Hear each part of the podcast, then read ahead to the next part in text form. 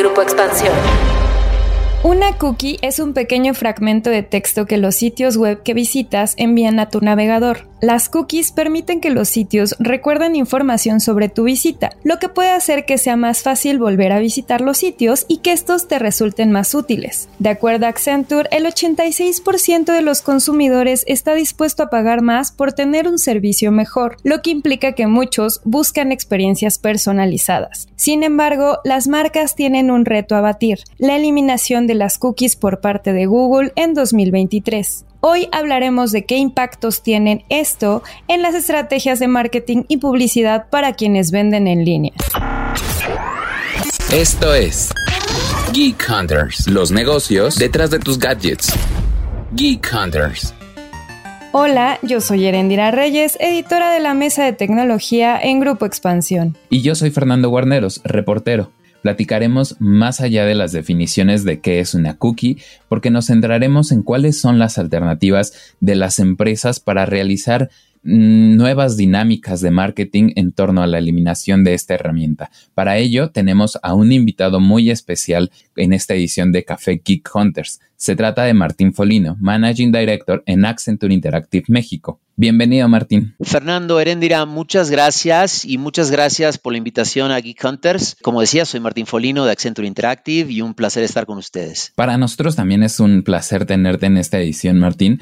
Consideramos que el tema de las cookies, el cookieless, es algo sumamente interesante que ha venido a cambiar el panorama de, Internet actualmente, tal vez de, también del negocio de publicidad digital. Y, pues vemos que actualmente los advertisers están en cierta manera preocupados por la desaparición de, de esta herramienta, principalmente porque representa una limitación de la información que pueden recolectar de sus clientes. Aquí para abrir un poquito la conversación quisiéramos preguntar desde Accenture Interactive México, ¿cómo ves que están tomando las empresas este rol? ¿Les está faltando capacitación o de qué manera están empezando a afrontar este reto digital? Bueno, Fernando, la verdad es que eh, es una pregunta compleja, pero la verdad es que gracias primero porque me parece importante poder sentar algunas bases, ¿no? Como lo comentabas eh, en la introducción, el valor para el consumidor está en la personalización. Entonces, podemos intentar darle una definición a esta, a esta personalización como la habilidad de dinámicamente customizar las comunicaciones y experiencias dentro de un contexto para cada individuo a través de múltiples canales. En otras, en otras palabras, el objetivo de la personalización es utilizar los datos para que de forma segura podamos facilitar a los consumidores el encontrar información y consumir lo que quieren, cómo quieren y cuándo quieren, ¿no? Hacia ejemplificarlo un poco, pues nos encontramos con marcas muy reconocidas por su, que son las, las de siempre, ¿no? Que tienen esta obsesión por la experiencia del cliente y que vemos que efectivamente permiten la facilidad de acceso a productos, servicios, contenido, etcétera, de una manera diferenciada, ¿no? Y todo esto se logra a través de, pues efectivamente, datos, ¿no? Del otro lado de la moneda, que es un poco el, tema acá, es, está la privacidad de uno, de nosotros como consumidores, donde pues la legislación globalmente, localmente, se está reforzando cada vez más hacia la protección de datos personales, la, no mal utilización de datos, y de esta manera se está asegurando que tus datos pues efectivamente no puedan ser mal, utilizados, vendidos, etc. Entonces, dentro de este contexto, la personalización está justo en el medio, ya que busca el balance entre la customización de experiencias, o sea, cómo hago para, para identificarte y poder realmente eh, darte una experiencia personalizada, por decirlo así. Y por el otro lado, la necesidad de las empresas de contar con tus datos para poder realmente ofrecerte algo que sea muy oportuno y muy preciso a tus, a tus necesidades. ¿no? El, el primer paso es reconocer el otro es recordar, recomendar y relevancia. ¿no? Reconocer implica la habilidad de identificar a tu cliente. Y aquí, pues efectivamente es un tema que se impacta por la falta de cookies, ¿no? Eventualmente. Pero acá, para dar un ejemplo, es si puedo ofrecerte, eh, Fernando, precios u ofertas dinámicas de acuerdo a la locación, de dónde estás, ¿no? Entonces, pues si, si estás contactándome desde la Ciudad de México, debería tener una oferta, un acceso a una tienda, etcétera, pues que sea cercano a tu locación. El otro es recordar. Y recordar es muy importante porque es lo que lleva a entender la historia de tu prospecto o cliente en sus acciones pasadas de interacción contigo. Por ejemplo, ¿cómo hago para realmente eh, saber que, Kerendira quería comprar algo, lo dejó en el carrito en hold y cómo hago para poder recordarle que ese carrito está lleno y por el otro lado hacerle alguna recomendación por detrás o pedirle o plantearle eh, que, realmente acceda a ese carrito. El otro es recomendar, que al final yo creo que esa es una, buena base de la personalización, entendiendo tu perfil y tu perfil de consumo, tu perfil de, de conductual, poder hacer recomendaciones adecuadas ya sea de productos o servicios, de una manera proactiva. ¿no? Y finalmente lo que hablábamos de relevancia, y esto es poder entregar esa personalización, o sea, realmente llevarla a una realidad eh, dentro de un contexto de una experiencia digital, ¿no? basado en quién es ese consumidor, dónde está y cualquier otro factor contextual que pueda brindar una experiencia diferenciada. La verdad es que detrás de cada uno de estos, pues existen muchos objetivos específicos, ¿no? De cada una de estas cuatro Rs.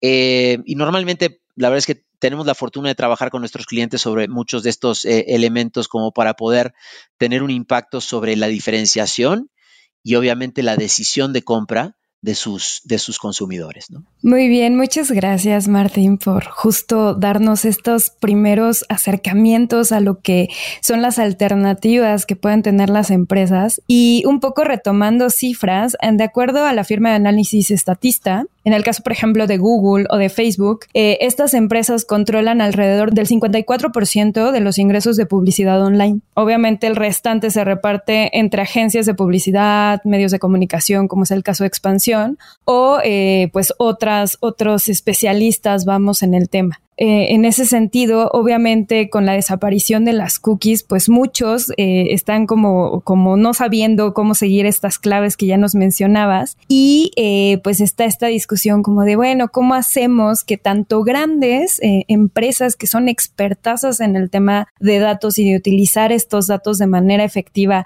y pequeños empresarios o pequeñas, pequeños advertisers puedan utilizar estas herramientas de manera efectiva?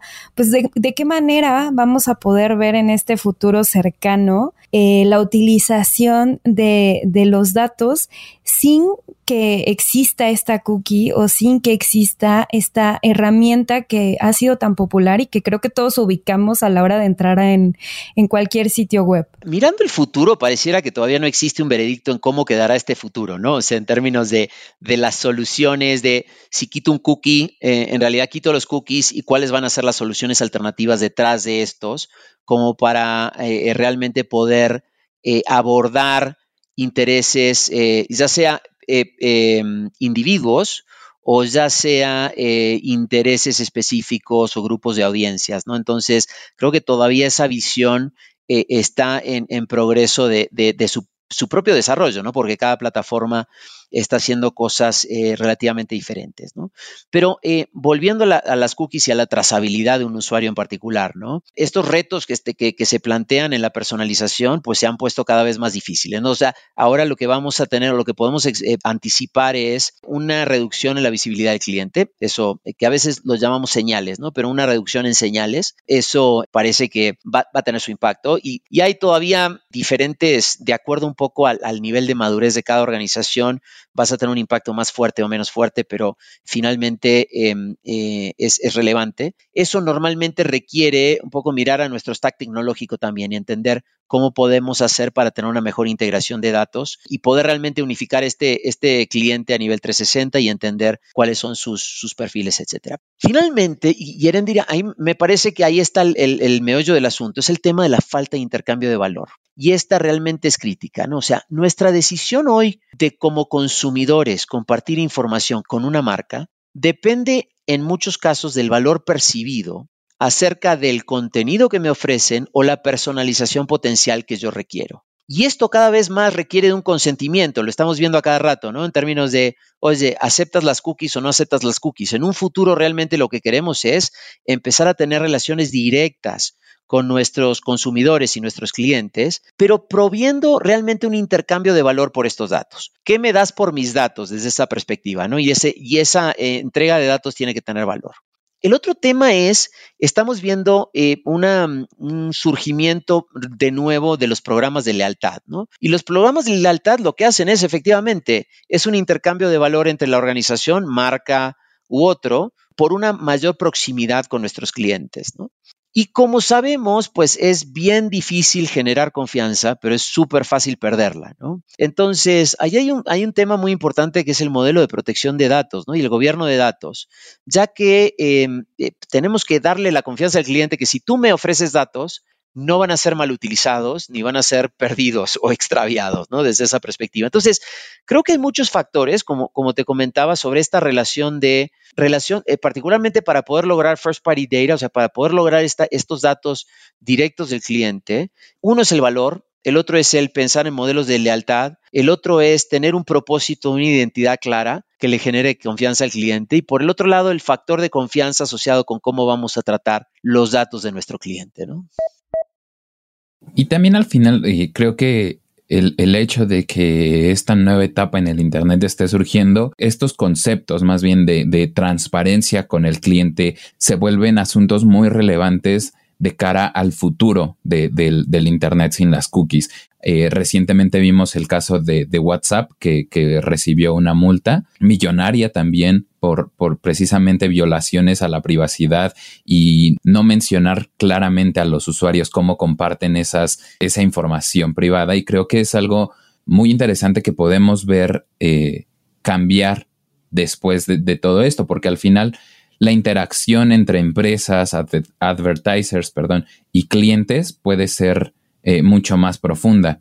Entonces, Martín, en este sentido, quisiéramos eh, profundizar de qué manera eh, nosotros como consumidores podemos seguir teniendo experiencias este, personalizadas en, este, en esta nueva dinámica sin que entreguemos datos que nos parezcan sensibles a las marcas. Gracias, Fer. Sí, a ver, yo creo que justo es el trade-off, un poco el intercambio que planteamos al inicio de la discusión, ¿no? Eh, como sabemos, la regulación ya ahora, ¿no? Vemos el tema de la necesidad de, de hacer el opting in a las cookies, ¿no? Entonces dices, bueno, al día de hoy todavía no tenemos una desaparición full scope de las cookies, pero pero sí estamos teniendo este, este elemento de tener que hacer el opting in, o sea, decir, sí consiento del tipo de cookies y el tipo de tracking que estás haciendo eh, de mi interacción dentro de una página en particular. Y entonces acá todavía podemos tomar esa decisión acerca de qué acepto, qué no acepto, ¿no?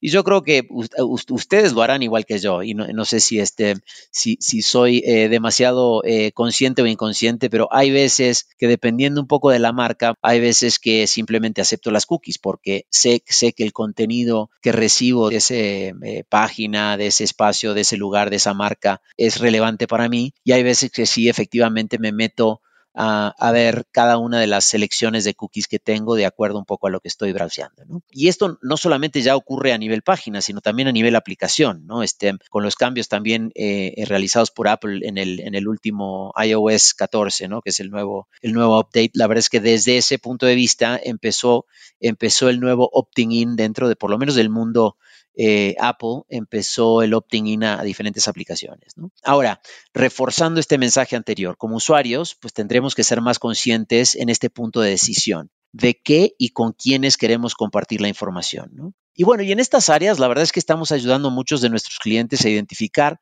múltiples temas. Uno es los impactos que puede tener esta pérdida de señal a futuro, desarrollar estrategias que expandan su, capacidad hacia el desarrollo de mejores experiencias, hacia la mayor personalización. Y también en estas e, estrategias de intercambio de valor, ¿no? O sea, es cómo podemos desarrollar relaciones más directas con nuestro consumidor dentro de ese componente de objetivo, de propósito, de valores compartidos, como para poder tener este vínculo. ¿no? Que eso me parece quizá lo, más, lo más relevante. ¿no? Para dar un ejemplo, recibí una encuesta por parte de una empresa eh, que decía, te quiero conocer mejor, ¿no? Y entonces empiezo a ver la encuesta y eran como 80 preguntas. Y hacían preguntas que no tenían nada que ver con mi relación con la empresa. O sea, o sea la verdad es que me sentí más invadido que con la confianza de decir quiero compartir la información para que puedan conocerme mejor. ¿no? Entonces también hay un balance muy crítico en términos de, de, lo que perseguimos en esa relación con los clientes y lo que le pedimos y preguntamos en términos de datos. ¿no? Tiene que haber ese balance que me parece importante en términos del, desarrollo de relaciones futuras y, estrategias.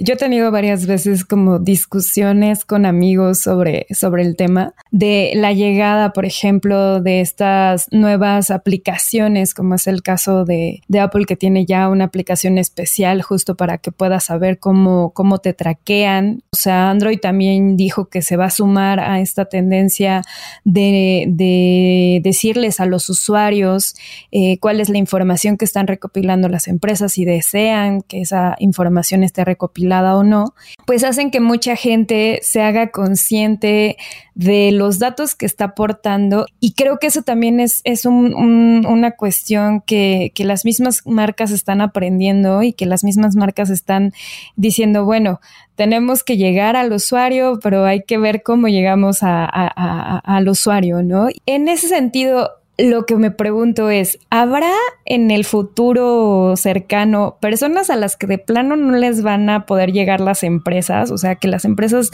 por más esfuerzos que hagan por enviarte cuestionarios o por justo eh, intentar recopilar algo más de información sobre ti, y que los usuarios digan, sabes qué, yo no te voy a dar información para nada. También saber eh, ya tal vez a manera de conclusión qué es lo que va a suceder en el futuro cercano, o sea, cómo, cómo estas medidas van a tener impacto en esta recopilación de datos, pero que el usuario diga, bueno, dame algo a cambio para que yo te dé justo los datos que tú estás solicitando y necesitando. Primero y principal, yo creo que eh, lo, que decíamos, hay un impacto en la pérdida de señales desde el punto de vista de que vamos a empezar a perder la capacidad de acceder a ciertos potenciales consumidores de una manera eh, muy targeteada, muy específica. La respuesta es sí. Lo que hay que entender también es cuánto, ¿no? O sea, dentro de este ecosistema, cuánto, dependiendo, depende de muchos factores, ¿no? Dónde, dónde publicamos, este, eh, qué nivel de, información de nuevo tenemos desde una perspectiva muy ya directa con el consumidor o indirecta con el consumidor, este tipo de cosas. Pero por el otro lado, como consumidores, ¿cuánto valoramos estas experiencias eh, em, eh, personalizadas? ¿no? O sea, si yo quiero recibir un contenido que se, que se vincula con mis intereses, tengo que compartir información porque si el, si el, si el advertiser, el, generador de contenido o una marca no conoce mis intereses, difícil me va a alcanzar, ¿no? Y la otra alternativa es que me empiecen a spamear por todos lados y, no, no como un consumidor targeteado, sino todo lo contrario, como un consumidor genérico, ¿no? Y entonces desde esa perspectiva, no solamente voy a recibir contenido que me interesa, sino también mucho que no me interesa y probablemente tenga una peor experiencia desde la perspectiva de encontrar, como decías, esa búsqueda que estoy haciendo, ¿no? Yo creo que ahí es un tema también de como consumidores hacer conciencia, primero de los datos que compartimos, ahí hay que tener mucha eh, cuidado por un lado, pero por el otro lado también entender qué estamos recibiendo a cambio. Y yo creo que hay, estrategias como para poder hacer que ese valor, ese intercambio del valor del cual hablábamos, se tangibilice un poco más, ¿no? O sea, que, que como marcas, eh, como proveedores de contenido, podamos empezar a, a, dar, a ser muy eh, tangible, por decirlo así, ese intercambio de valor tú me das esto, yo te doy esto, ¿no? Y desde esa perspectiva poder entender y tomar una decisión como consumidor, o sea, si alguien lo hace tan claro, la información que estás compartiendo, ¿para qué me sirve a mí para poder darte un producto un servicio? Desde ese punto de vista, creo que en esa claridad va a haber mucho más confianza con las marcas, ¿no? Entonces, creo que hay, un tema también de, de, poder hacer esto mucho más tangible. Ahora, hablabas del futuro y la verdad es que, pues, por ahora ya hemos visto eh, muchos cambios en políticas, ¿no? O sea, este, este, futuro ya está acá hoy, lo que pasa que todavía es un proceso y todavía no acaba, ¿no? Y desde esa perspectiva, pues hemos visto cambios en políticas de browsers, de plataformas, eh, claramente en la legislación, no solamente en México, sino alrededor del mundo, habiendo empezado con GDPR en, en el 2018, ¿no? Entonces, algunos de estos impactos, particularmente donde ya existe el tema de tienes que hacer opting in para para el, tracking de las cookies y todo eso, al final ya está implementado y, comienza una pérdida de señales de los consumidores. Eh, durante el próximo año yo esperaría que empiece a haber mayor claridad en términos de las posturas de diversas plataformas y posiblemente más luz sobre algunos estándares cross plataforma, que estos se han discutido, pero todavía eh, no, han visto, no han visto la luz, ¿no? Entonces, probablemente exista algo, este, mm, como se hablaba del UID 2.0, eh, que sería una forma casi casi de, de, estándares universales para poder saber qué comparto y qué no comparto, este tipo de cosas. Eh, lo que es claro es que existen acciones importantes en el desarrollo de las relaciones de las marcas con los clientes y finalmente en el desarrollo potencial de infraestructuras, o sea, de, realmente nuestro stack, stack, tecnológico, que permita hacer una mejor gestión de los datos de nuestros clientes, ¿no? Este, y esto ambos internamente, o sea, los datos que me comparte el cliente como los del ecosistema, ¿no? Que pueden venir de diferentes, de diferentes fuentes, obviamente aprobadas por estos consumidores, ¿no? Y esto hacia minimizar los impactos de esa pérdida de señal y realmente poder continuar desarrollando esas mejores experiencias que queremos para nuestros eh, clientes y consumidores. Y bueno, Martín, pues creo que podríamos seguir platicando acerca de este tema porque en definitiva es muy, muy relevante, pero desgraciadamente se nos, se nos terminó el tiempo de esta edición de Geek Hunters. Y, pues nada, nos queda agradecerte por, por esta plática. Y, a todos nuestros, nuestros este, Geek Hunters también les recordamos que sin importar la plataforma en que nos escuchen, suscríbanse para no perder ninguno de nuestros episodios. Si nos escuchan a través de Apple Podcast, recuerden que pueden reseñarnos y así ayudarnos a llegar a más Geek Hunters. Y claro, también si quieren escucharnos antes que nadie y tener acceso a contenido exclusivo, solo suscríbanse al canal de expansión en Apple Podcast. Nos escuchamos la próxima semana, Geek Hunters. Geek Hunters, un podcast de Grupo Expansión.